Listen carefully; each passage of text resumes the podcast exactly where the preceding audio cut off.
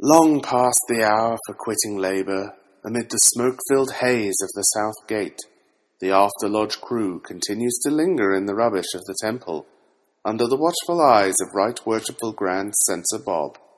Not recognized nor endorsed by any grand or subordinate lodge of regular Masons, irregular Masons, co-Masons, Canadian Masons, or Internet wannabe Masons, they banter on as always.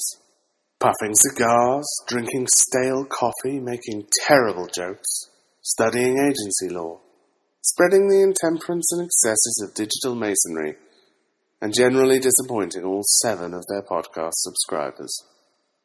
Do yourself a favor and stop listening now. Only trolls and masochists dare to eavesdrop upon this after lodge banter. Welcome to episode 206 of the After Lodge podcast. This is After Lodge Harlan, and you'll note that that's the only voice that you hear because Nick is not with us to be yelling back and forth as I press record. Uh, tonight it's just uh, myself and worshipless producer Bruce. The silence is deafening. Good evening, fellas. And the effervescent Sir John. Howdy. That's a good description. Yeah. That's all of us hanging out after Lodge because uh, Jeff went to York Rite tonight, and we don't Loser. have a show called After York Rite. That's not a thing, so he doesn't get to come. Well, uh, he's got a valid excuse. Do you do y'all know why Nick that- isn't here? How's that valid? He went to York Rite instead of hanging out after That- that- Lodge. Because it compares to why Nick wasn't here. It's relative. Yeah. yeah. all right, I'll allow it. Nick's at Costco. Uh, I'm so happy for him. yeah. uh, Rube. So, and Yeah. then uh, last I saw Tony was last night at my daughter's soccer game where he was glad handing and trying to seduce all the soccer moms with his Mm. campaign literature. So, I would say he's out doing that now, but there's like a tornado right out my door, and uh, hope he's not out there. He's So probably Tony- out there with like three handfuls of pamphlets, and he's just going Yes. to try and throw them up into the tornado and hope it just gonna swing distributes him them the for him. Perfect. like Wizard of Oz. Some schmuck in, in Maine's gonna end up with one of his posters plastered on their car door. I gotta make sure that it uh, that it gets to all the dead people. I mean, he is a Democrat, so he needs a lot of those votes. Heyo. So, yeah, we uh, we're back. I don't know why you guys uh, didn't do a show last week while I was wandering in the desert, as my people are apt to do, Uh, having a good time at work in Las Vegas. None of you brothers took me up on like uh, you know meeting up somewhere or whatever. I figured there were brothers in Vegas, especially at Black Hat. I, I had guys in IRC telling me they knew all kinds that were going, but I'm feeling unloved. Nobody, nobody uh, wanted to meet up. How was Black Hat? I want that was sounded like it'd have been pretty entertaining. Uh, it was, it was uh, DEF CON, which is the other conference that's kind of like I don't want to call them sister conferences. People get pissed. They they happen at basically the same time, one right after the other. So Black Hat is the place where you're going to find, you know, Hewlett Packard and Microsoft and Apple and Google and, you know, it, it's very big and guys wearing suits and selling security software and yada yada. Uh, And DEF CON's where the scrappers come out. Yes, DEF CON is at a different place, and that's where you see the guys like your your convention lanyard is like a, a it's a circuit board with LEDs on it, and it's you don't see anybody in suits and ties. Everybody's wearing you know hoodies and wacky gear and breaking shit all over the place. And hmm. couldn't order my room service breakfast because somebody took down the whole like food network thing in the resort. Like that kind of stuff is def con Bricks. Um that's the place that that has a hard time finding a hosting location sometimes because everybody knows what's coming It's basically the Burning Man of the tech world. yes it's also it's also where the fbi likes to make sure they plant lots of people Again, um, Burning Man of the tech world. Yeah.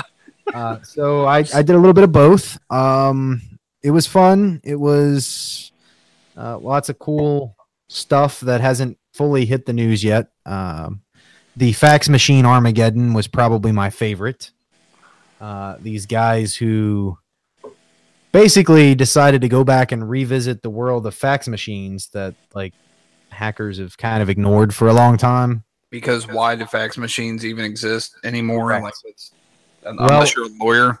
Because the Well- government still uses them heavily. Yes. I don't have a fax machine. I have an electronic fax system, which you know I send emails to and get emails from. So I'll attach a document and put like I mean, the isn't that just a, the subject line or whatever and send it, and then it goes to someone's fax machine. Um, and then I receive faxes in my email, just because I have to have a fax number. Because John's right. There's a whole lot of judges who still don't do email, and their office wants a fax. is there not software for a computer that translates one to the other? Yes. Well, lots. Yes, but I mean, the kind of people who are willing to do that would much rather you just use email. Well, that makes sense. So And then there's the Um, government. yes, Right. government stuff. So that's why I have a fax line, but it's it's not it's not physical or attached to anything. So these guys figured out a whole bunch of different models of like actual, you know, hardware fax machines that you plug into a phone line that you can dial them up and basically through clever manipulation of the fax command codes you can basically do an overrun and, and inject all kinds of nasty malware and uh, a lot of people have those multifunction printers so they plug the phone line in to use it as a fax but it's also connected to their network so they can print to it Ooh, and so now you've got a Oh. foothold into someone's network I like your it. fax machine Because that was the like- biggest question I had is like, what's the point of putting malware on a fax machine? yep because it's inside the firewall and you are not Right. Now I get it now. Neat. Um, yeah, there's a lot of neat stuff like that. Uh, there was a talk at Black Hat about uh, Google still watches you even when you told them not to, and they said they weren't. Um, with a lot of lab studies on that. That wasn't really surprising, but it was kind of cool to see somebody like do all the legwork to prove it. Yeah, no, I could. I I, I figured that out for my targeted Facebook ads. Yeah. Uh, there was oh the Android scandal, which again wasn't news, but uh, there's around the internet there's different you know lists of if you care about not getting your phone hacked, you should buy these types of Android because they'll get software updates. So some clever researchers were calling out brands for you know they're pushing out quote security updates, but they they're not actually fixing most of the problems. Okay, when you say these types of Android, are you talking about the OS itself or the phone? No, no, the phones, the phones. Sorry, no, the OS is what you need the updates for, and Google pushes them out. But if you don't have a Google phone, you have to trust that your phone manufacturer is going to then take those and do whatever they got to do to them and push them out to you. And so, whenever there's a big security bug, um, you know, Google will put out an update to fix it. Samsung's usually a little ways thereafter, and then most of the other vendors, you're kind of just host. Like you're just not getting an update. We already sold you the phone. Why would we do extra work? um, Well, I mean that's that's still a, sadly a step above retroactively slowing the phone down. yeah, well, I wasn't going to call Apple out, but yes. Um, but that's also why I have a Nexus, and it's about to die. And when it dies, I will be begrudgingly purchasing a Pixel phone. Um, and I stick to the manufacturer because most people aren't they they don't live in fear of being having their phone hacked but uh John apparently did not appreciate me calling his phone. got it but in my world you know i, I do cybersecurity advising for a very large set of businesses. And uh it would be quite embarrassing if if my phone was compromised. Uh so i can't take that risk. So i have to buy google or apple phones. I can't venture out into other manufacturers and take that kind of risk. My last three phones have been Samsungs, and I'm thoroughly pleased with them. Mine were I too haven't had an issue with I of them. started doing this. That's when I got this Nexus phone. Was um, Uh, well, basically, when I started doing this particular job.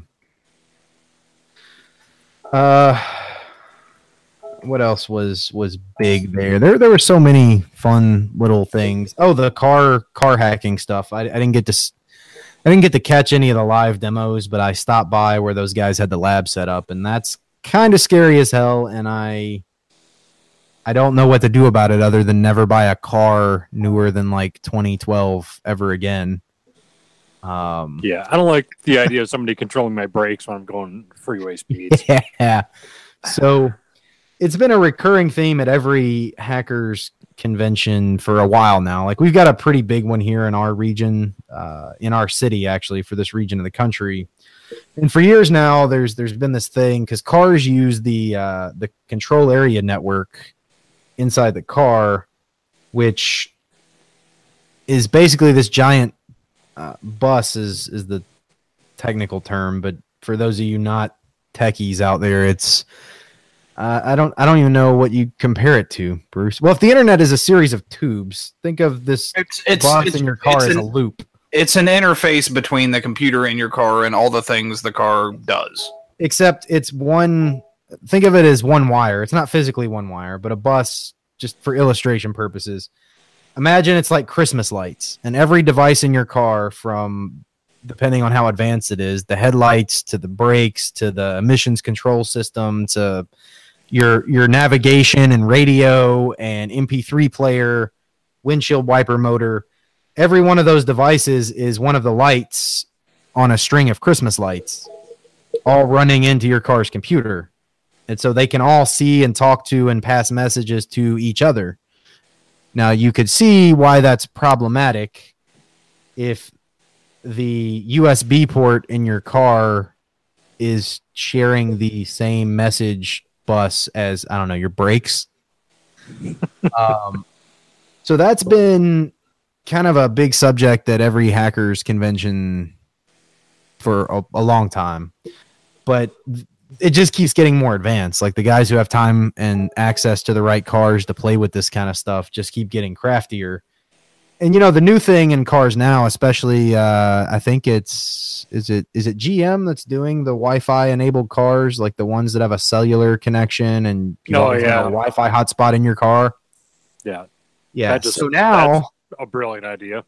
now that system is physically connected to your car's control area network with all of the other devices and now it's broadcasting radio so you could imagine all the fun ways that that ends badly. So could that not theoretically add a layer of protection, or is that removed from the system in, in a way that it can't do that? what do you mean? I mean it it's From from someone hacking for no that makes it far easier. Now i don't have to plug a usb port into your car or or alter a microchip on a set of brakes and get somebody to install them. Like now now i've just got to circumvent the the wi-fi security in your car which is probably minimal. is much easier than trying to get somebody to put a, a cooked set of brakes on yeah um and, and that's the so the same group that did that demo that was on the news a couple years ago where they like remotely took over was it a jeep or something Yeah, it was a Jeep. They were hitting Yeah. the brakes or flashing the brake lights or whatever. So that same group of guys was at it again um, out there. I didn't get to see any of the demos because it was kind of a packed, busy week and there was too much to see. But I did get to stop by and watch some of their videos, and those guys are scary. And now I'm terrified of driving like newer cars. It's like super awesome. I would have loved to have checked Yeah. that out. So, do you know like are are the more expensive car brands any kind of more resistant to this, or is that not? Is there is there So- zero security in this thing? Period. Well, there's not zero, right? It, manufacturers have become aware that this is kind of a problem, but the the thing in, in business and cybersecurity, and this is sometimes ethically hard for me to swallow, but I like getting paid, so I do. It- IW attorney. Yes. Um, so every company that makes a product like a car, right? They they've got a if they recognize a security problem, like you know one of these flaws in one of these cars that lets somebody do stuff to them, there's an estimated impact that that could have to their bottom line. Like if this happens and I get sued, there's this percentage of likelihood that I, it's going to happen, and this percentage I'm going to get sued, and this percentage I'm going to lose, and then I'll be out this much money, and they multiply all that together to basically get a, a estimated like this is the cost of this problem. And then you look at okay, how much does it cost to fix it? So they do a cost benefit analysis to figure out if they're going to screw with it, and then just, And then Man. if if the cost of fixing it is more than the the risk, you know, the likelihood of it happening times the amount of money they might be out if it does, if it's going to cost more than that to fix it, then you, you just let it ride. Um, which is not good for, you know, the safety of consumers, but if you're thinking from the business's point of view, well, that's very logical, rational, profit making thought process. Unless you get caught, I submit Volkswagen. Yeah, well, but they were they were like actively gaming the system. This is this is more, you know, some security researchers told you that your cars can be hacked. And so you take that and you're like, okay, what's the financial risk of that to me and how much is it going to cost to fix it? Um, or how many sales am I going to lose because now I don't have this feature that works right out of the box super easy that consumers want uh, and that's that's the constant back and forth. I mean, that back to these phone manufacturers, right? They they don't push out security updates because some bean counters have figured out that it's more profitable not to. So until people stop buying those phones because they're tired of their Facebook getting hacked, those vendors are not gonna give you security updates. Um, a- and that's that's really security works just like every other area of industry. I mean, I I know products liability works like that. Like when a manufacturer's considering a recall to a part for their car, they probably go through a very similar process. If this kills somebody, it's going to cost us X million. Doing a recall is going to cost 10 times that. Ah, screw it. Just business. Yeah. That's where the government steps in and makes it more expensive to not address the issue um, with fines and such. So now that changes the equation, and that's why, you know, when the I was gonna say- airbags in all the Hondas were broken, they did that recall and fixed them because if they didn't, the fines were going to outweigh the cost of fixing them. So the libertarian in me neither endorses nor condemns that. That's just also how it is. So that was the boring part of Vegas.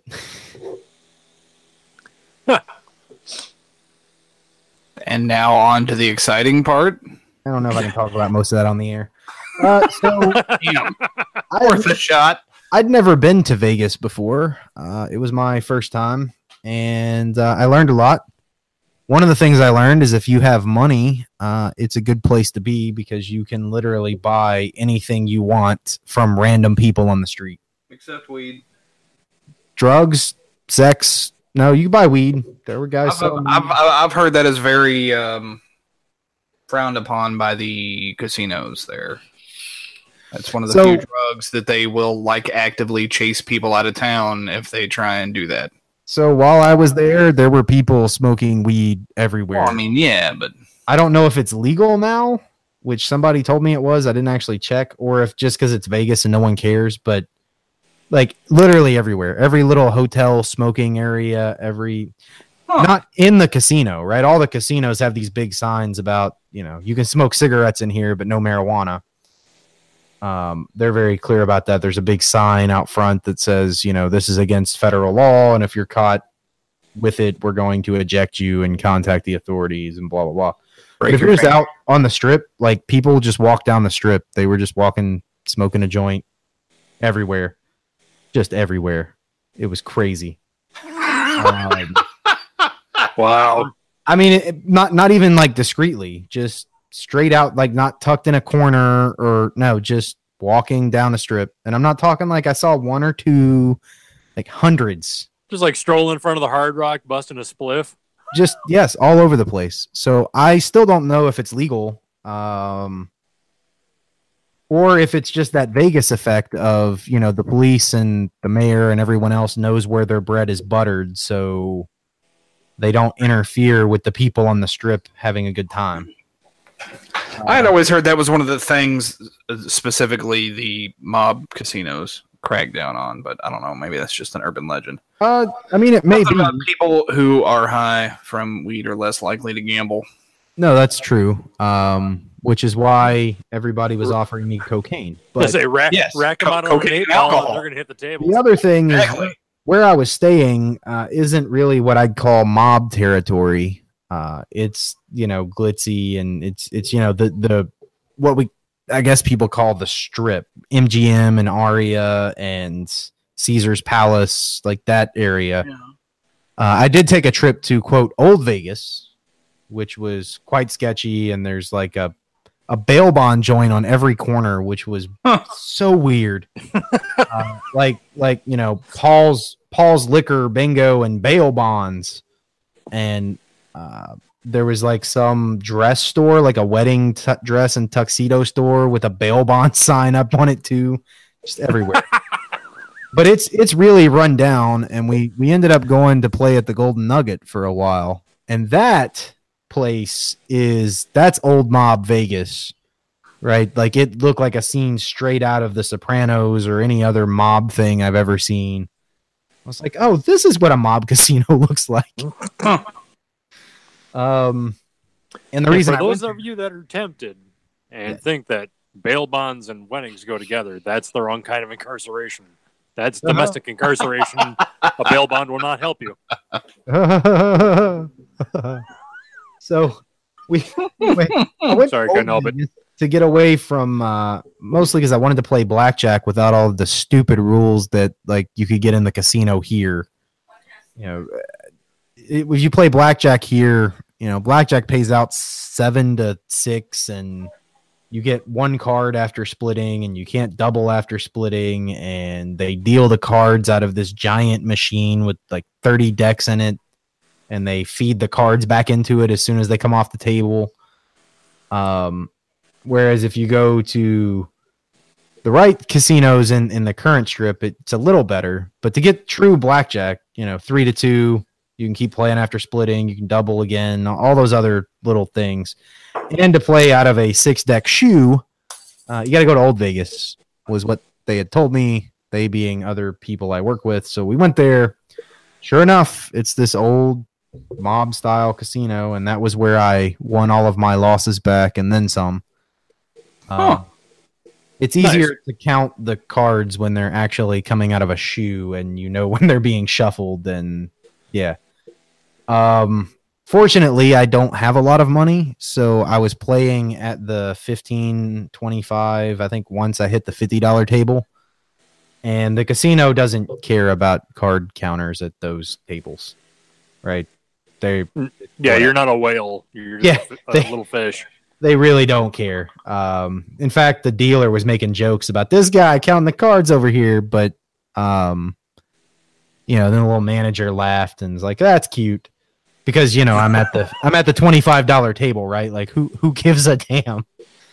Um, and I'm not actually that good at it, so I'm not like some kind of MIT whiz that can really spit out the exact count and odds at any given point. I just am good enough to have a good feel for what's left in the shoe.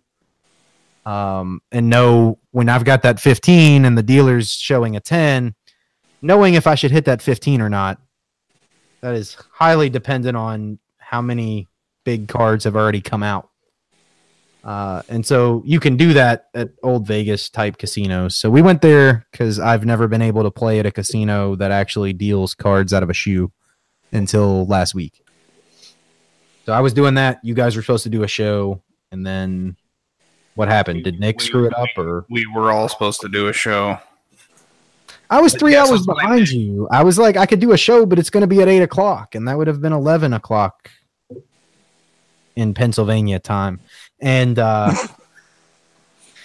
and and I guess you know Bruce wasn't having that. Like, I got to work tomorrow. I don't know why you wanted to wait till eight. You should have done it while you were, you know, on your penny slots machine, drinking your comped alcohol. Oh, there was so much comped alcohol. That was that was so good. Uh, that's crazy. Like I kind of wanted to find. They don't have one dollar tables because if they did, I would have found one and just sat there so I could play blackjack and drink for free all night.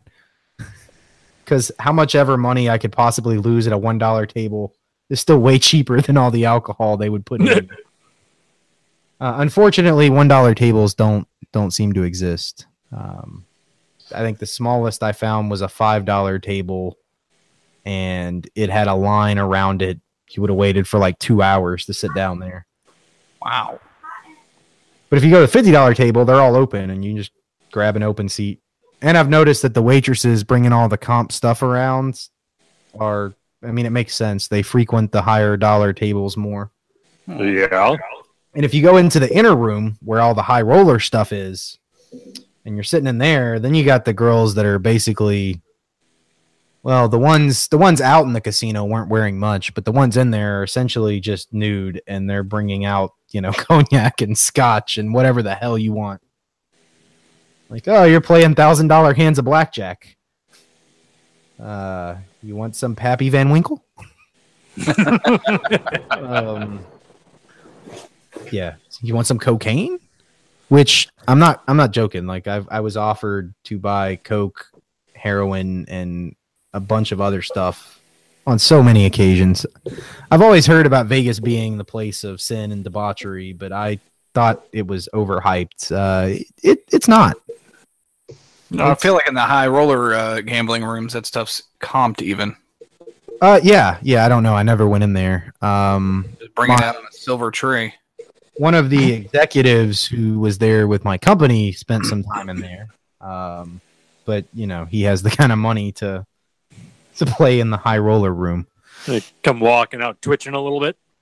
Yeah. Um, I I don't know, and they've got uh, they've got like security in there. So if you're not at a table or you're not with somebody who is, like they they run you out. Because I just wanted to go in and, and see it, and then they were like, "Are, are you gonna play something? Get out of here!" Beat it, kid. Yeah. I guess I had that little ahead, you bother me. Oh. Well, they have slot machines in there that are like hundred dollar slot machines. That's Aren't they like the same though? Well, I guess in Vegas. does that? Like there's a there's a gambling area semi near where we are, and I've been there several times. And like the the the, the high roller area, quote unquote, is especially the slot machines. It's like mostly probably eighty percent the same slot machines. No, it is. They they just take and give more money. Yeah. Like it's No, it- it- it's Oh, yeah. not different machines. So I, I think the slots were the other thing that blew my mind. Um, first off, when I came off of the airplane, like as soon as you walk off of the bridge, like into the airport, there's just a wall of slot machines in the airport. Nice. It's crazy. There's just slot machines everywhere, all over the airport, and you can smoke there, which still seems weird living here that people smoke indoors. But in the casinos, it's all good. Apparently, in the airport where the slot machines are. So, um, then like in your hotel, there's there's slot machines, and when you go to a casino, I always pictured the casino. There was like a little area with slot machines, or maybe even like a quarter chunk of just slot machines. But no, no, it's this massive casino, and the game tables are like this maybe 10% area of the casino right in the middle, and everything else is slots. Just aisles and aisles of slots as far as the eye could see. I went to six different casinos, and they all look like that. highest profit ratio. Uh, yeah, and people play them. I mean, there were so many people who just sitting there pushing the button, staring at the screen.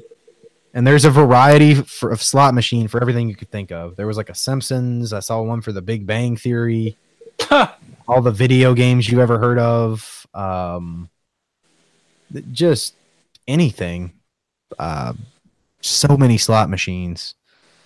Uh, I kind of wanted to figure find a Masonic lodge, but I wouldn't have had a chance to go because I really wanted to visit a lodge and see if they had slot machines in the lodge hall.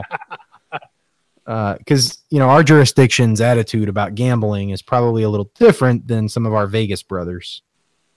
That being said, I feel like our presence there is minimal, relatively. You know, I never looked. Like I, I, I was so busy with the conference and then trying not to lose more money and. Um, I, I, I would point out that part of our oath would be, you know, to ward off intemperance and excess. Yeah. I would say that. And that city epitomizes both. Hey, that's uh, yeah. well, it doesn't say anything about. You're supposed to ward off intemperance and excesses yourself. Nobody says you can't make a living, you know, cultivating it in other people. Huh. Take a step back there, Shylock. Always the lawyer. no, I really I need to look. Like I kind of want to do it now and uh, find the Grand Dealing Lodge. drugs of is fine until you start doing your own product. That's that's when you run into problems. Gotta find the Grand Lodge of Nevada. I'm doing this right now. I didn't do it while I was there. Grand Lodge of Nevada. Let's look up lodges. See who I missed while I was there that I could have seen.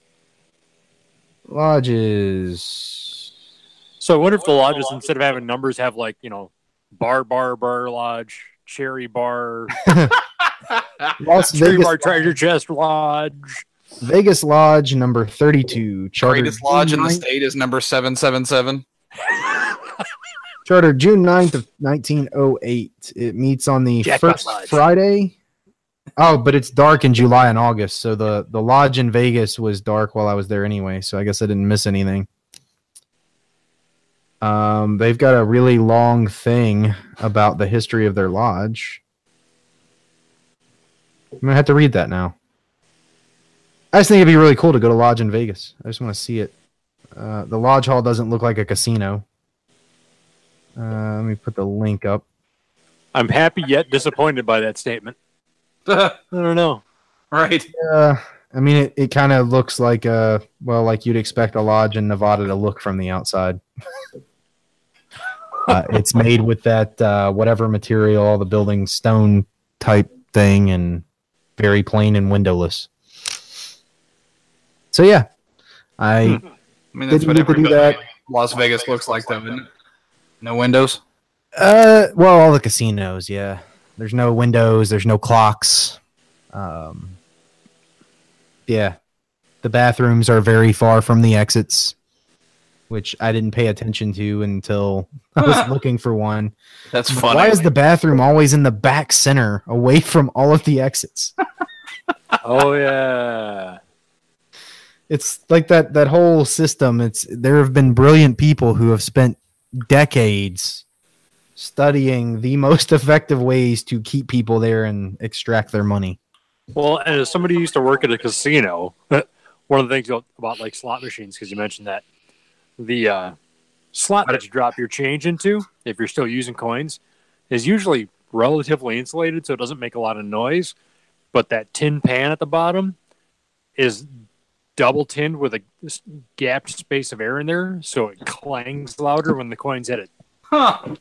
So that way, when you get a jackpot, it resonates out further and gets everybody else motivated to try to get them. That's awesome.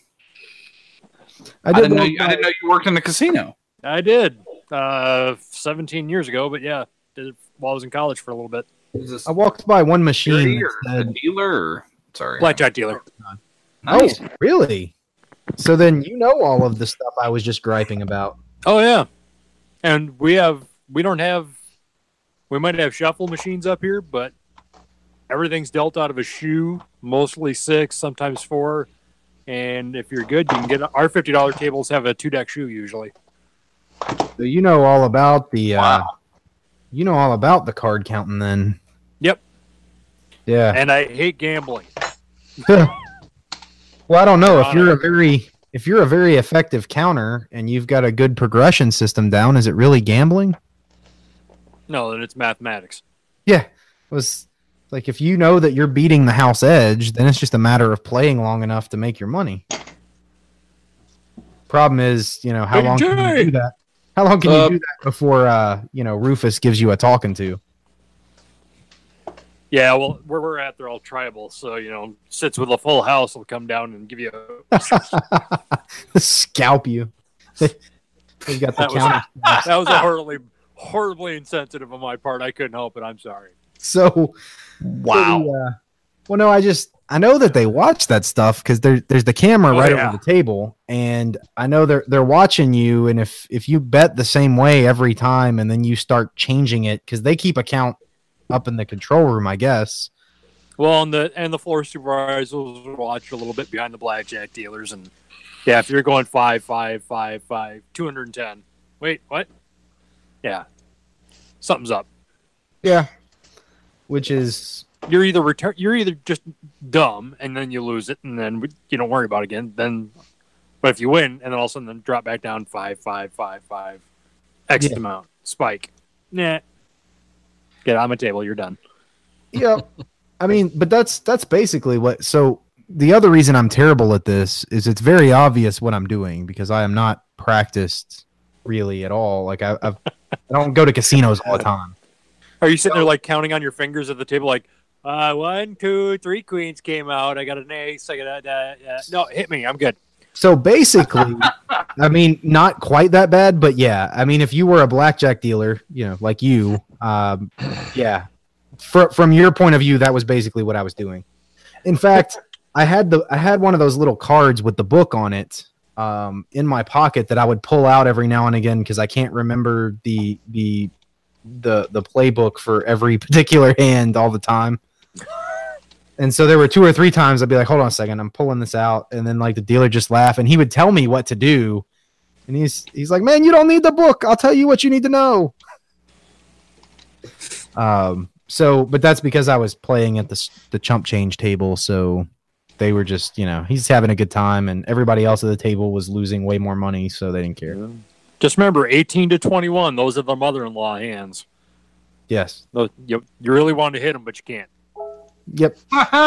The, uh, no, I was surprised that like all the every dealer I sat down with, they they know the book inside and out, and they'll tell you what to do if you ask them. And like one guy was like, "I don't know what I should do here," and the dealer would tell him, and I, I was looking skeptical the first night, like, why why would you listen to that guy? But then the more I played, every table I was at, the, the dealer's telling them the right thing. Like he's not jerking their chain. Right. And I was like, dealers do that? And then I mean, I guess the even the dealers or even the casino understands you. They play long enough, they're gonna win their money. Well, that and the so the dealer makes tips. So you throw some tokens. At the Yeah. dealer, usually they make good tips if you win, and so Yeah. they will tell you what to do if you ask them. And at least at the kind of tables I was playing at, they're gonna. It's the right thing. There were some times where I was like, "Is that that can't be right?" And I'd pull out the little card and look, and no, sure enough, that's straight out of the uh, out of the statistics book. That's what you should do there. Hmm. Um, Although from from my experience, when we go out, we had I worked at one tribal casino. The next nearest one was like 45 minutes away. We couldn't gamble at our own, so we get off work at like two o'clock in the morning. Everybody pile up in cars and then drive to this other one 45 minutes away, just to piss away our money for two hours. And in that environment, blackjack dealers are the worst goddamn players on God's green earth. Huh. it's weird. So you, you do better from the other side of the table. Yeah, well, you get stuck. Like I stuck because I got stuck in my head that I couldn't, I couldn't get past playing house rules. So Oh, like yeah. I'd, I'd get a seventeen and I'd stay on it. Never look at me like I'm retarded. And it was just like, uh, yeah, no, I'm, I gotta stay. I, yeah, I lost my pants because you get locked into the house rules mentality, and Yep. Um, but these guys I- were all brilliant. And then they would rotate dealers, and I was worried that like, great, now I got another dealer, and this one's not going to know what's up. But no, they they all did. Like they were all. They wouldn't That's- volunteer it. You'd have to ask them. But if you're that's like, why hey, they're what- in Vegas. yeah. I was gonna say, I, I guess to be a dealer in Vegas, you you kind of got to know your stuff. So I, at some point by Wednesday, I had stopped ca- carrying the card with me because I realized I didn't need it. If I if there was a hand I couldn't remember from memory, I would just ask the dealer like, "Hey, what's the book here?" And then he'd tell you. Huh. Uh, and there was one time where I wasn't paying attention, and I was making the hand signal to to take another card, and the dealer just kept looking at me. And then I'm like, "What? What are you doing?" I, and then I realized what was happening. I was like, "Oh no, no, no, no, no, no! Stay, stay, stay!" And then he kind of smiled, and of course, I uh, I won that hand. I was like, "Damn, why?" Were And you- I were you- also- were you trying in to my- hit on 18, Harlan? You you better have tipped him. I, well, I did. So fortunately, this was so I was sitting with one of the guys I work with, and he was like, "Man, the hell did you?" Because in my my betting progression, the way I was running it, uh, that particular hand, I had six times what I normally bet out there, and and so he saw like the big pile of chips, and he was just kept looking at me like, "Hey, you sure you want that?" and then so when he gave me all my chips, like I, I tipped that guy like forty bucks off that hand, which is why he did it. Right, John. Now that we have somebody on the inside here with us, um, how, how does how does the tipping work? Do they pool that stuff, or do they just What? keep it It hundred depends on- percent? Or Well, it it depends on the casino. Like the one I worked at, yeah, each shift you pulled your tips per shift, which was good because, like, I never dealt in high stakes because I didn't want to, but our tips got pulled with the people up in high stakes, and then it got mm. spread around. It was very a, a very socialist tipping Very- system for very fair for for the lower guys, mm-hmm. anyway. Well, it Yeah. was because like I ran a pretty tight shuffle, so I never. Ow. There wasn't a lot of people that won big on my tables, or if at all, because I had a really tight shuffle. Um, but which was good. I mean, I tried to entertain them, but you know, there's only so much yuck yuck you can get away with, and when Right. people are losing their pants and they're like, "Yeah, that was fun. See you later, dickhead." Gone. Yeah, they can't really tip you when they get up if they're out of chips. Yeah, yeah. I could see you being really good at that job, John. No, I could too. Like I could totally see it. Now that you've said that, I'm like, of course. Why didn't I know that John was a blackjack dealer? We learn new things about Sir John every week. Because he's been on this show better. for like almost a year, and we still know almost nothing about him. I know everything. Surprise. He's he's he's like the opposite of Nick. He is uh he's my brother and I love Like- him. I get verbal Rhea, but it's usually just for entertainment purposes only. Which is the other tip that I I don't remember why why this came up in Vegas in my head, but I started doing it. So it was late one night and I'm trying to sleep, which the time thing like messes with you. I can't remember if it was morning, night, whatever. And I'm flipping through our, our Grand Lodge's Constitution Facebook group. And somebody had started the discussion about the, that comes up every now and again about how you deal with non-Christian Masons with the the Book of the Law and the interrogatories, all, all that stuff. Oh God. And of course, you can imagine how those comments start going.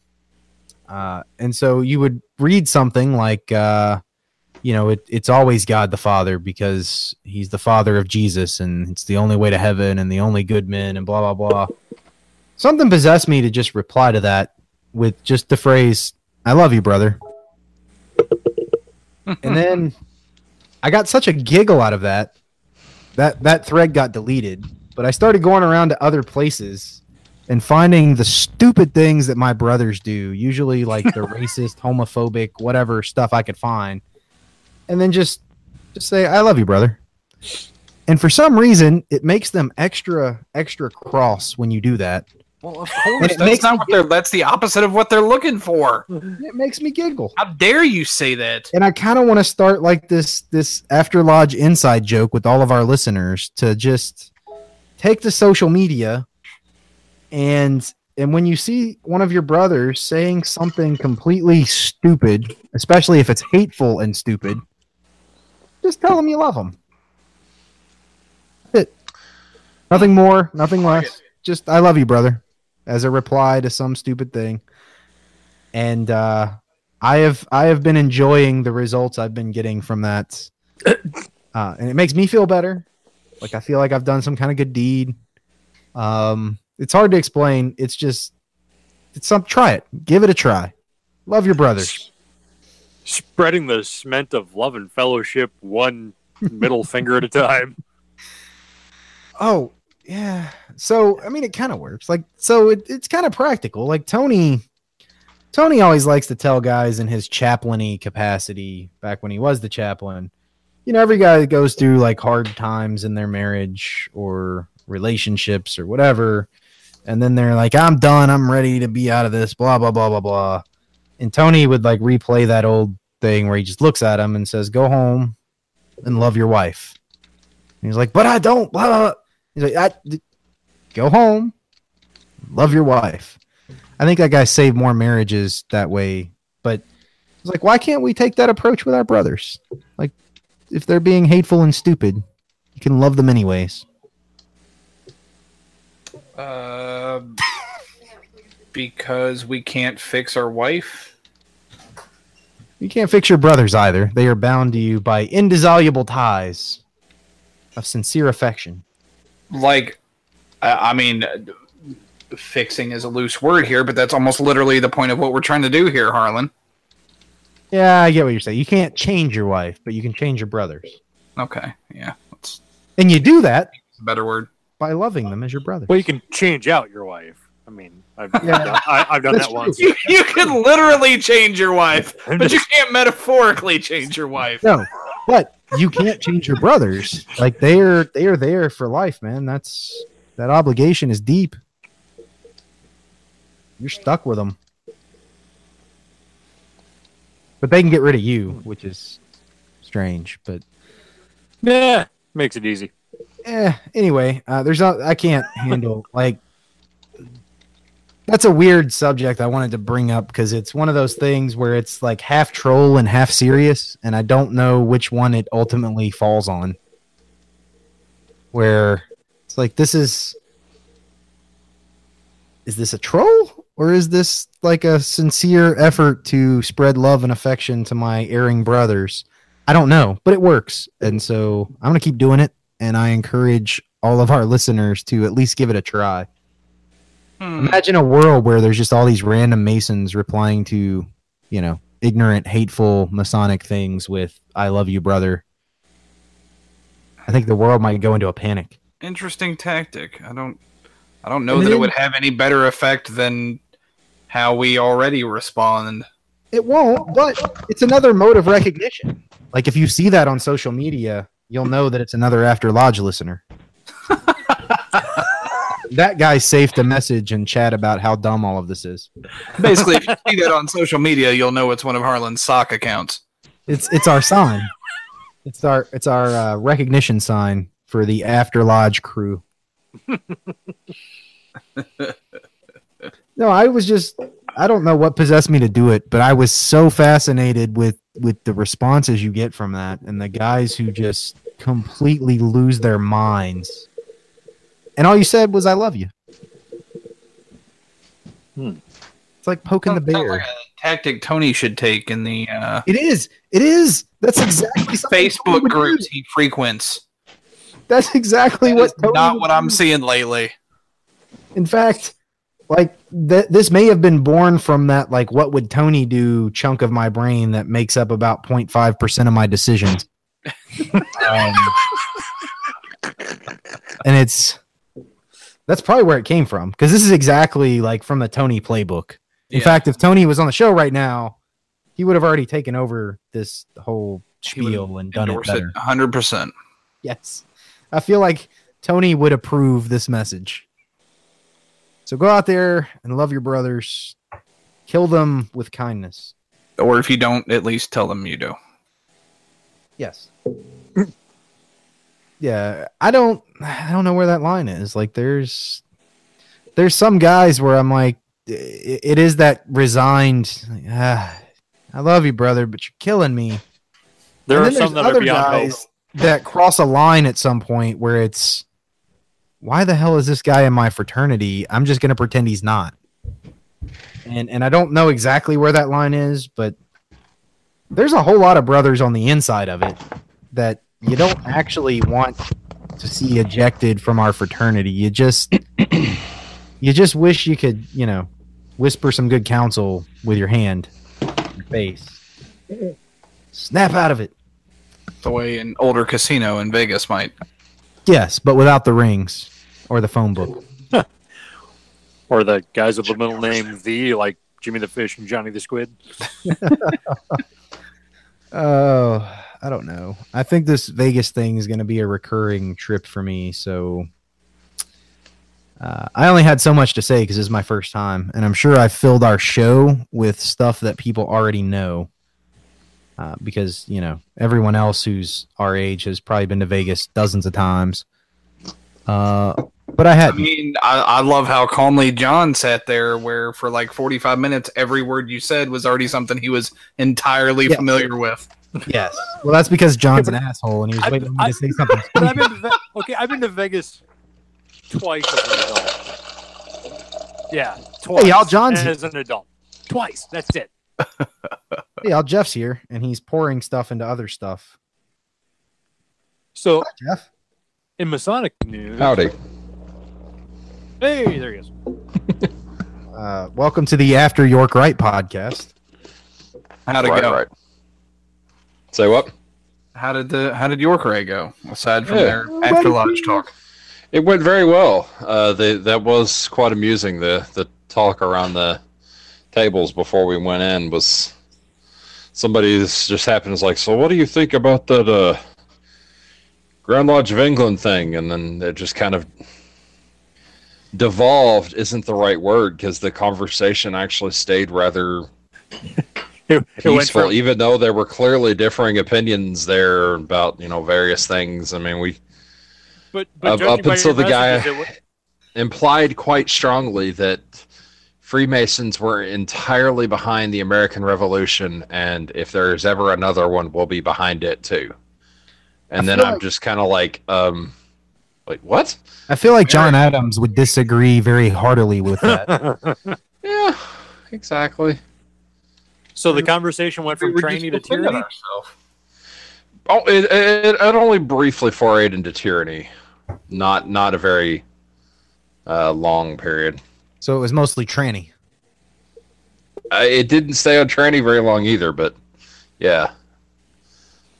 I, I, at, at this point, I kind of forget some of the other various topics, but it, it seriously, it was, it was like the kind of conversations that we have here on the show, except we don't, don't all, you know, we actually typically always agree with each other unless Nick's here. Whoa. Whoa. Whoa. Exceptional amount of Nick bashing this show. You listen to and I, and I and I entirely approve. By the way, Nick, if you're listening, which come on, who are we kidding? You're not. I We love, love you, you, brother. Can we name this episode "Surprise, Surprise, Surprise"? oh, I think so. No, because then I'll listen to it. Well, surprise, surprise, surprise. Just remember, I still remember that argument with Nick. Bruce, have you ever listened to the show? We're here. We don't need to listen. We're we're we're fucking on it.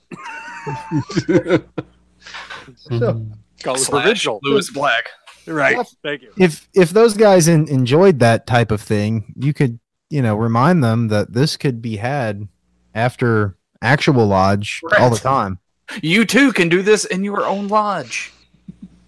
It's the called age of- "Sit Around Talking Stupid." In the age of social media, John, we have to uh, educate people, namely people who listen to podcasts on the reg, how to do that. It's a lost art. Oh, speaking of social media, that was another one thing that the uh, there is a newer Facebook group for Masonic discussion amongst our state. I think you may have actually been referencing it when you were talking about your uh, "I love you, brother" comments. And I'm pretty sure the the thread that you were talking about is the one that they were talking about. It just how. So it was. Uh, you stole that from Reddit? What? No, What? this was this was on the Facebooks. Like like you made this? I made this. made what? I made this? You made this. Huh? I don't know. I'm confused. All right. Well, So I, I'm going into a, an appendant body on Saturday that we have never talked about on the show, at least not in my time that I've been here. So, neener, neener. Memphis Misraim is not an appendant body, John. That's probably not something you should be doing. Wait, Nambla's not a member of the UGLE? Wait, what? Mm. No. No. Sorry, Uh, that's probably which- a little too dark in which- humor. Which Nambla though? the one that just got indicted in the Northeast. Oh wait, no, that's never mind. We're not going to go there. Um, Oh, so not the National Association of Marlon Brando lookalikes? Yeah, yeah, I thought it was the National Marlon Brando look-alike. No, that's the People's Front. of North Judea. American Marlon Brando Lookalike Association. Why would there be know. two A's on the end? None of those things f- sound very Roman or Catholic, so. Eh. Oh, you're talking about here in. Uh, are are you referencing the Pennsylvania thing? Too soon? I don't know. Is it too soon? hey, oh, So, no, uh, you shouldn't be doing that, John, and you shouldn't be doing the Egyptian Rite or uh, Minute, We don't even know what he's talking about. or. Well, I'm, I'm just afraid of what he's gonna say, so I'm trying to like cut it off before he gets there. All right, John, what are you talking about? well, although he said Egyptian right now, I'm really What? Is intrigued. But no, uh, no, I have no idea. But it sounds like we should make it one. Yeah, can we do that? Um, It, it's already been done. We'll talk about that after the show. I don't want to get in trouble. Whoa, whoa. We're not talking about the gestures. um, no, I'm actually gonna get what's called. I'm gonna get throttled on Saturday and become a member of the Widow Sons. Oh, We've talked about the Widow's Sons on this show. the whole reason you bought a bike, isn't it? You're gonna get throttled. It didn't hurt. It's called getting throttled. You get ra- you get, you know, accepted. You get raised. You get anointed, etc., etc. And the Widow Sons apparently it's you get throttled. hmm. Yeah, we had um, we had a widow son regular on this show a few times. The first time he was on, like I'm, I'm pretty Oh, sure that whole episode was about widow sons. Um, but he's a good guy. He's local. I see him every now and then. Um, He's from Pennsylvania. goes to the same lodge. He is the he goes to the same lodge as Scotty. Oh, you talking about half stack? Yeah. Yeah. Okay. I was thinking of my Mitos because he's also been on the show a couple times. Talked about the Widow Sons. Mitos is not. Oh yeah, no, he he's totally local, of course, right here in Pennsylvania. Ah, I mean, isn't, isn't his proximity to Pennsylvania how he ended up on the show? Mitos, yes. Not so. Half stack. Uh, uh, also yes. His Oxel proximity. us. Um. Yeah, that's. Yeah, we'll have to get uh, we'll have to get half sack on to to talk to you. When when when are you getting throttled? Saturday. Saturday. Oh, good. Maybe, maybe next week I'll uh, I'll send him a message. I'm sure he would love to come on. Yeah, Speaking of redneck sounding things, you wouldn't recognize him if you haven't seen him in a while. The Yeah. guy's like lost three people. Lost. A lot of weight. Yeah, Yeah, it's Big impressive. J, what's with the uh, the uh, battle royale do redneck in Central Boulevard? yeah, yeah. there was- I was driving up. There's a. It's it's one of the main strips to connect civilization to Redneckville, also known as After Lodgetown. and um, Friggin' moose nut. I'm driving. I'm driving up the road, and I, I- I- at first I thought it was a car accident because the first thing I hear is a scream, and then I, I realize there's two guys beating the hell out of each other in the middle of the road, and so you know it's like I I, I can't really get around it. It's got um, traffic all messed up and. I mean, they're they're just going at it. This woman's screaming for uh, help, and I I throw it and throw my car into a, a a driveway and throw it in park, shut it off, and I reach in and grab a reach in my um, glove box and grab my gun, uh, holstered it, got out, and just loud as you know, put on my big burly eight years of security, just stop now, just screaming as loud as I could, and they both looked up and I told them to separate and they separated and get up. They got up and one of them, they, you know, they're kind of staring each other down and turns out the, the woman that was screaming was the ex fiance of the guy who, one of the guys, the other guy was her brother and her ex fiance had been cheating on her. So I believe Weather brother. maybe he and brother had some Jerry, words Jerry, Jerry. and according to ex fiance brother started the fight but um he was clearly the ex fiance was clearly hitting him with something in the head. So you know, before he took off, I you know kind of did like, hey, you know, you've got a head wound here. You did you did you take did you hit your head on the ground or he's like, no, nah, he had something in his hand. It's like so, you know, kind of doing a quick. Like you're you're not like cross-eyed or anything. He's like, no. I said, okay, if you feel anything odd going on, you need to go to the doctor immediately. I said, but for now, go home, call the cops. Told turned to the other guy, said, you, you need to go home, call the cops. So just go home, report an assault, get this out of the street. And they kind of slowly ambered to their cars and went away. Jeff the Wall, okay. ladies and gentlemen. Jerry, Jerry. Do what? Do what? Jeff the okay. Wall. Don't you remember like Steve or whatever his name was? The Wall. no, yeah.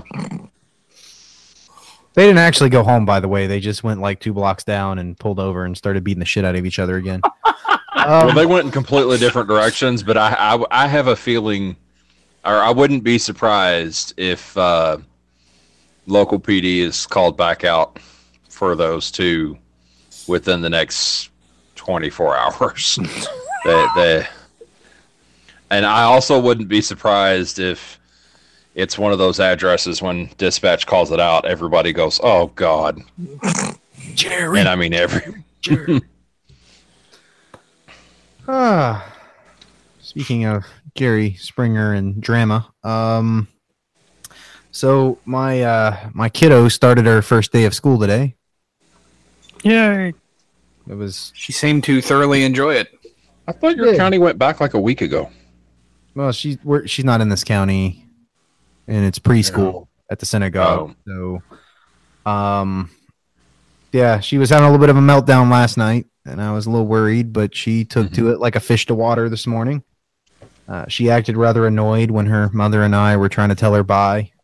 Like, okay, get. she was like, "Bye." I'm busy. there are other kids in Play-Doh. I'll see you later.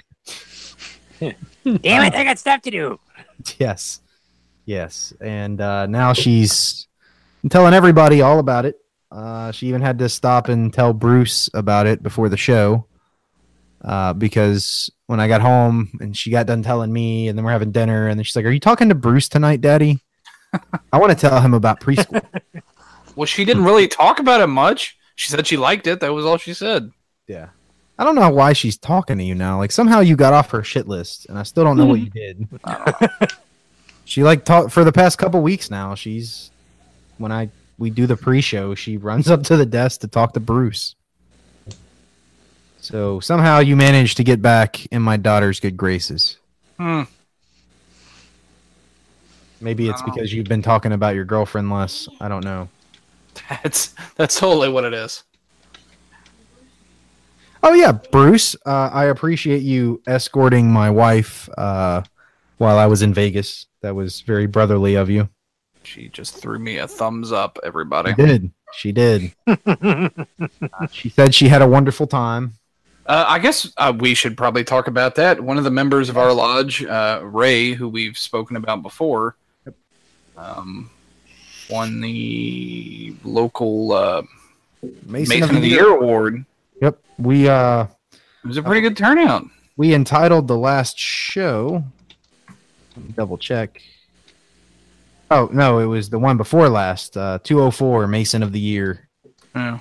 We uh, yep, that dinner was last week. Uh, and it was it. It just so happened that uh, Kim's oldest kid had a football game in a town far away, and she couldn't come. And then Harlan's in Las Vegas doing what he do. Yep.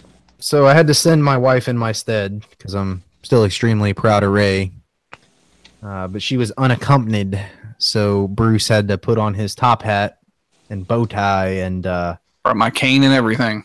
Took my wife out on the town. But no, it was a good night. Ray, you know, he's he's not much of a speaker. He got up to do his little speech and he talked for maybe five minutes, and half of that was talking about how great uh, our breakfast was that our lodge puts on and how everybody there needed to go and by some strange coincidence, the next day our breakfast was had like far and away the the highest uh, turnout for a, I guess for a non, um, donating breakfast. Yep. Nope. Always think We've ever had. first. That's a very Ray thing to do. Very much. Um, also, I, I understand that uh, Worshipful Brother Squared uh, had to be compelled to make a speech by Tony, who then whispered. Oh my god. his Mike ear. so did not want to do that. Tony, like the after the third time, Tony pointed to him and he was like, "Stand up and say something." I was like, You're the master of this guy's lodge, who just got made Mason of the Year. You should probably have some words to say. And then apparently, my wife says that Tony basically just like did the whole prompting thing and just whispered the words to him as he was speaking. Pretty much. because as you know tony's running for office and this is a big dinner for all of the muckety mucks in the county um and so he didn't want to appear to uh to be politicking on ray's mason of the year thing speak of the devil and he shall appear Hey, how's it going? i thought you were still out on the soccer fields like uh glad handing with with all the all the single moms No, I, I just got finished being a Facebook warrior, buddy. I am. I saw that.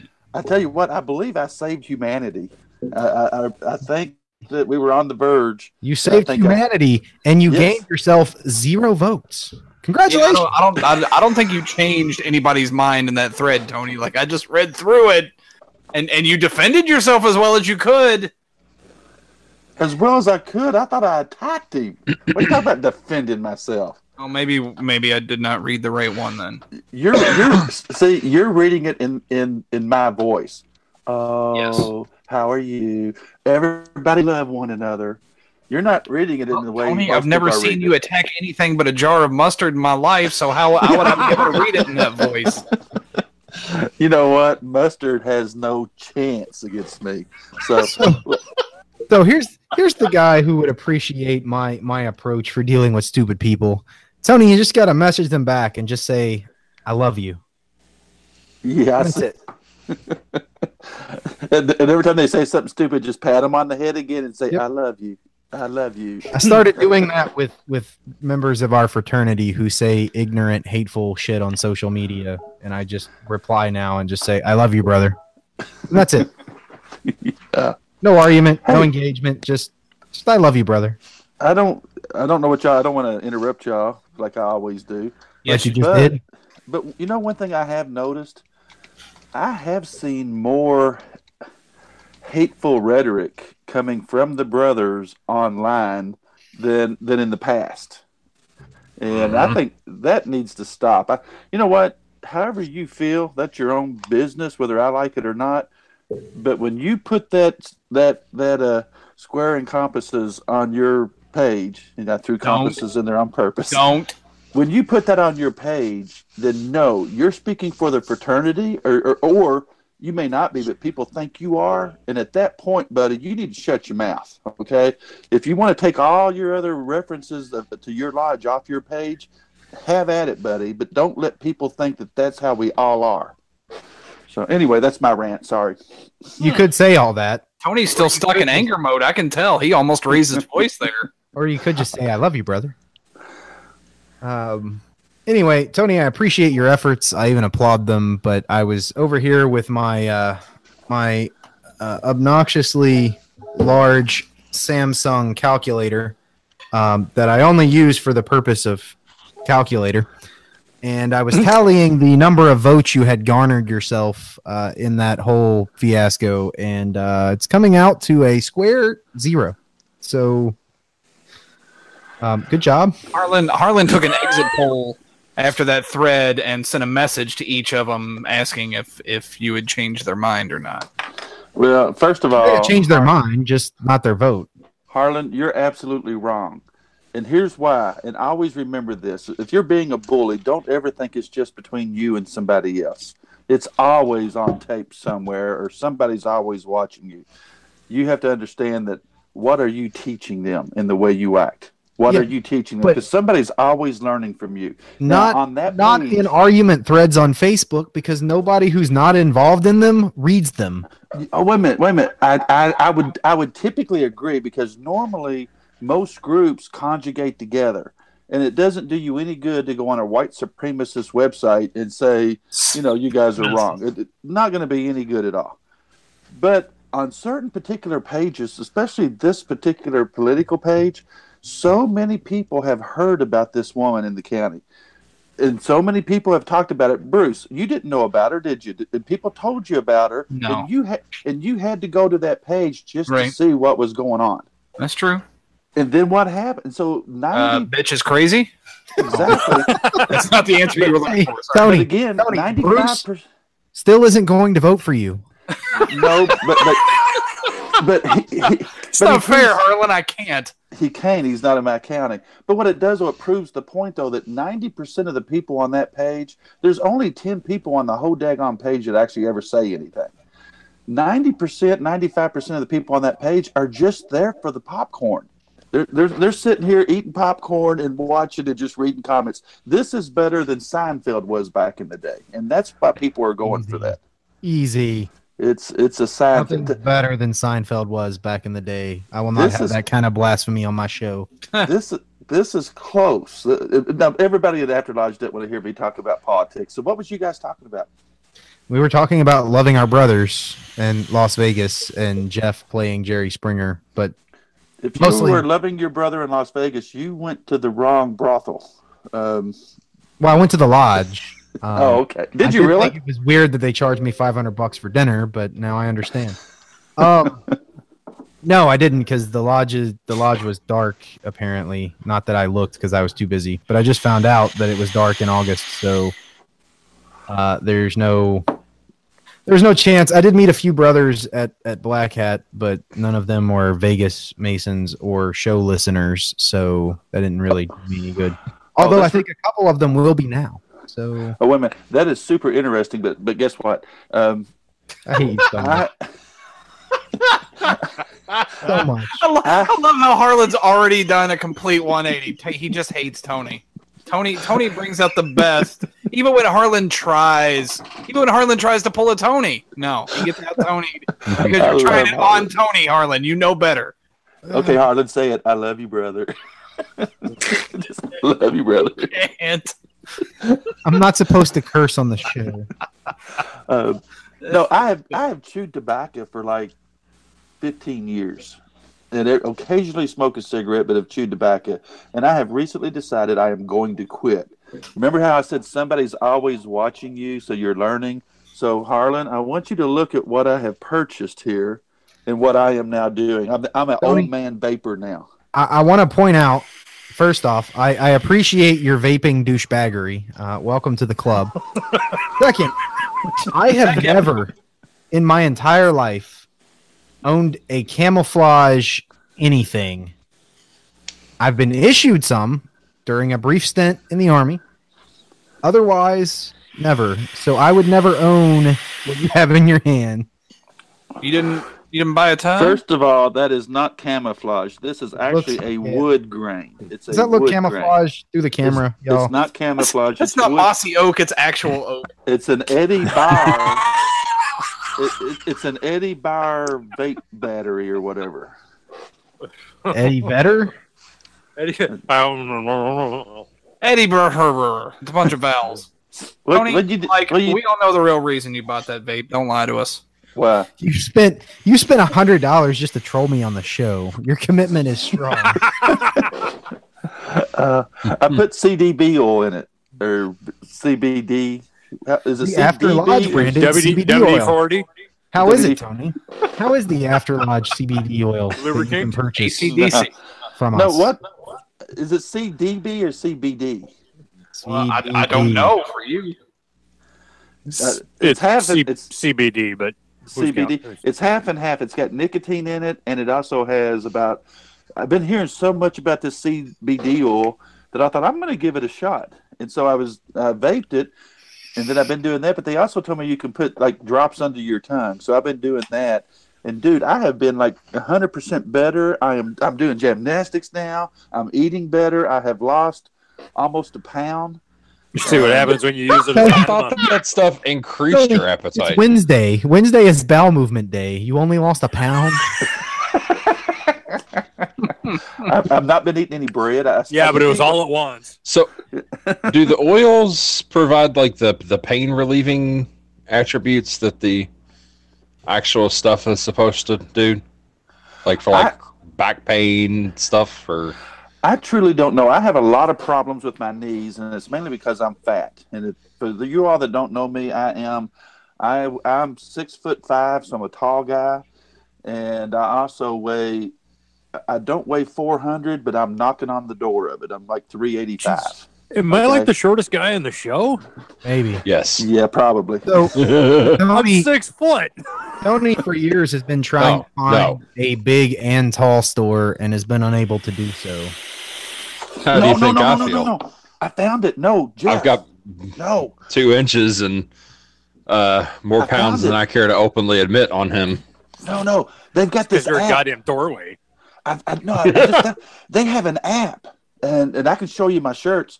Uh, I forget what it's called. I don't want to say their name because unless they pay me money, but they it, it's an app, and you put and you put you put it in the app mode, and it's a camera. And then you strip down to your underwear. You lay the camera against the doorway or the wall. And, And you you make stand up and do cents like- You stand up like this, and hold your arms up, and you do like a complete 360, and it takes your measurements. And so I did that, and I ordered some shirts off of it, and those shirts fit me. How does Like, that work really? without a frame of reference in the background?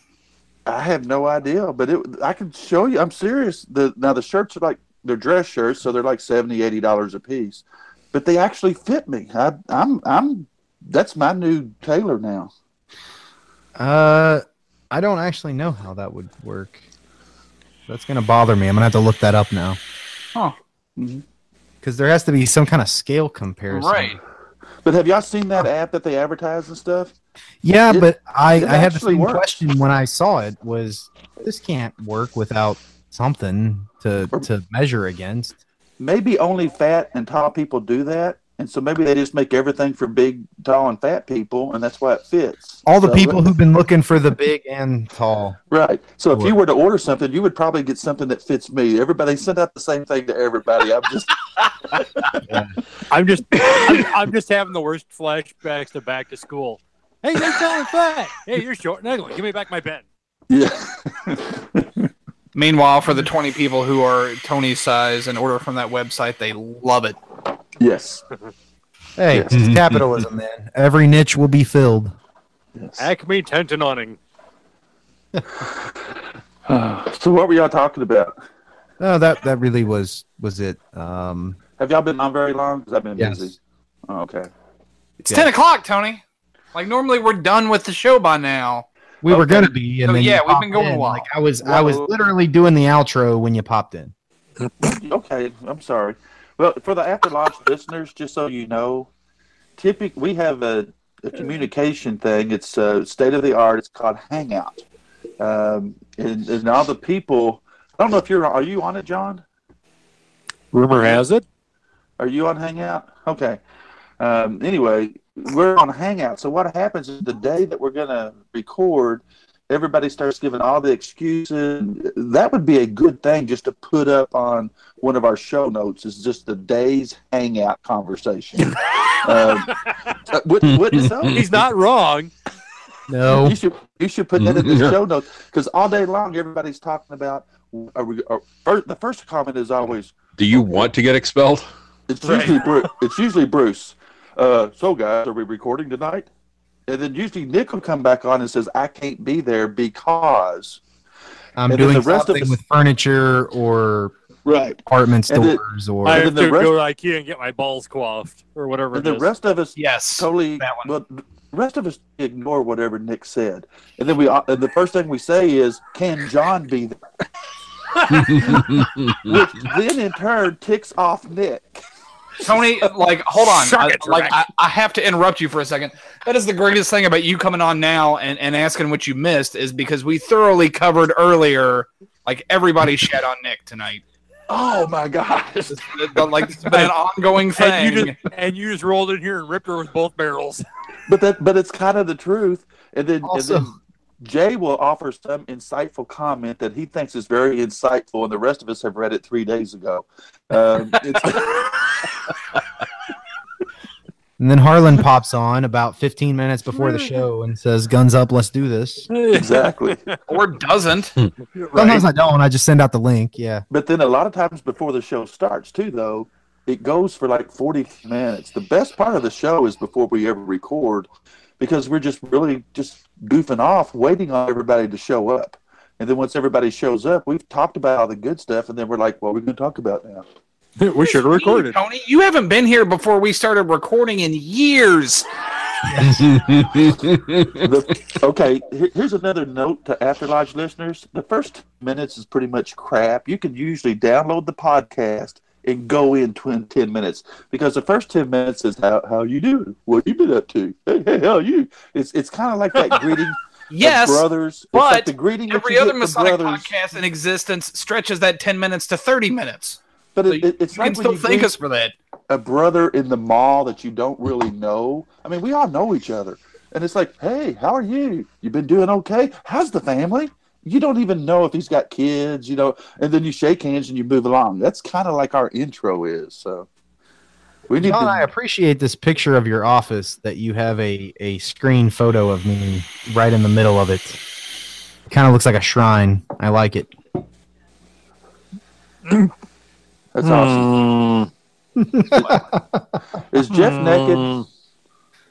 No. Uh, I don't know, but now that you asked, I can't alt tab back to our screen, so I'm just gonna. just gonna Well. It's, there's I'm a just going to sit where he is till somebody answers that question. Were y'all seriously getting ready to do Oh the my god, outro? it's like a shaved gorilla. Were y'all ser- seriously getting ready to do the outro? I mean, kind of. Okay, well, never mind. I've got a story that I wanted to tell. I, I, Uh. went vis- I, I won't tell it this week, but I, I, I'll save it for next week. I went and visited this widow, and I'll tell you that story next week. Oh. Tony, if it's about our widows, uh, damn it. What did? Wow, I didn't even know you visited widows anymore. I still I visit a lot. Of, I It was visit an people in accident. the hospital.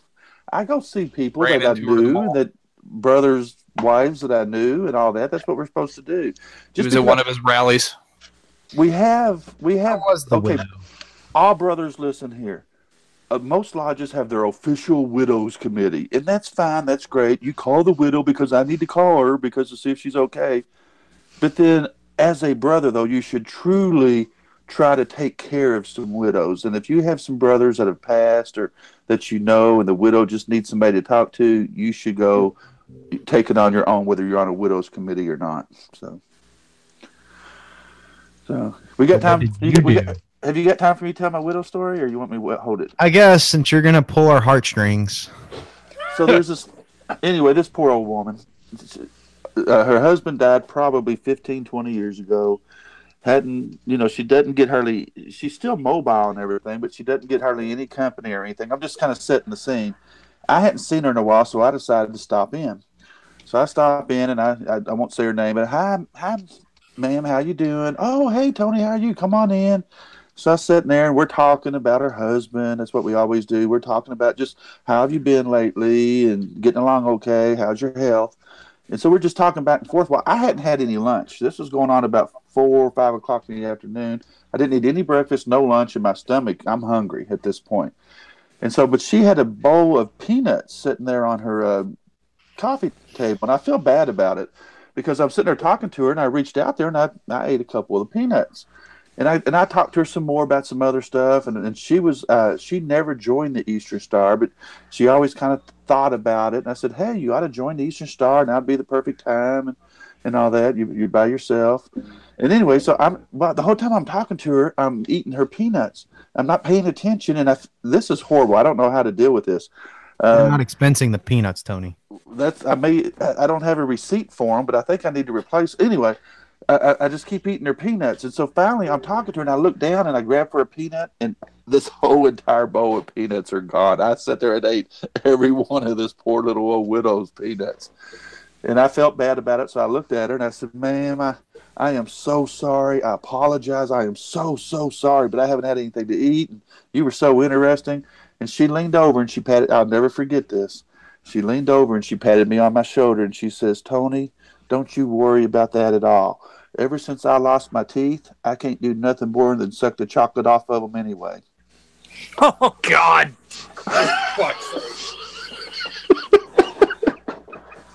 You're fired, Tony. Come on, that's funny. Come on, that's funny.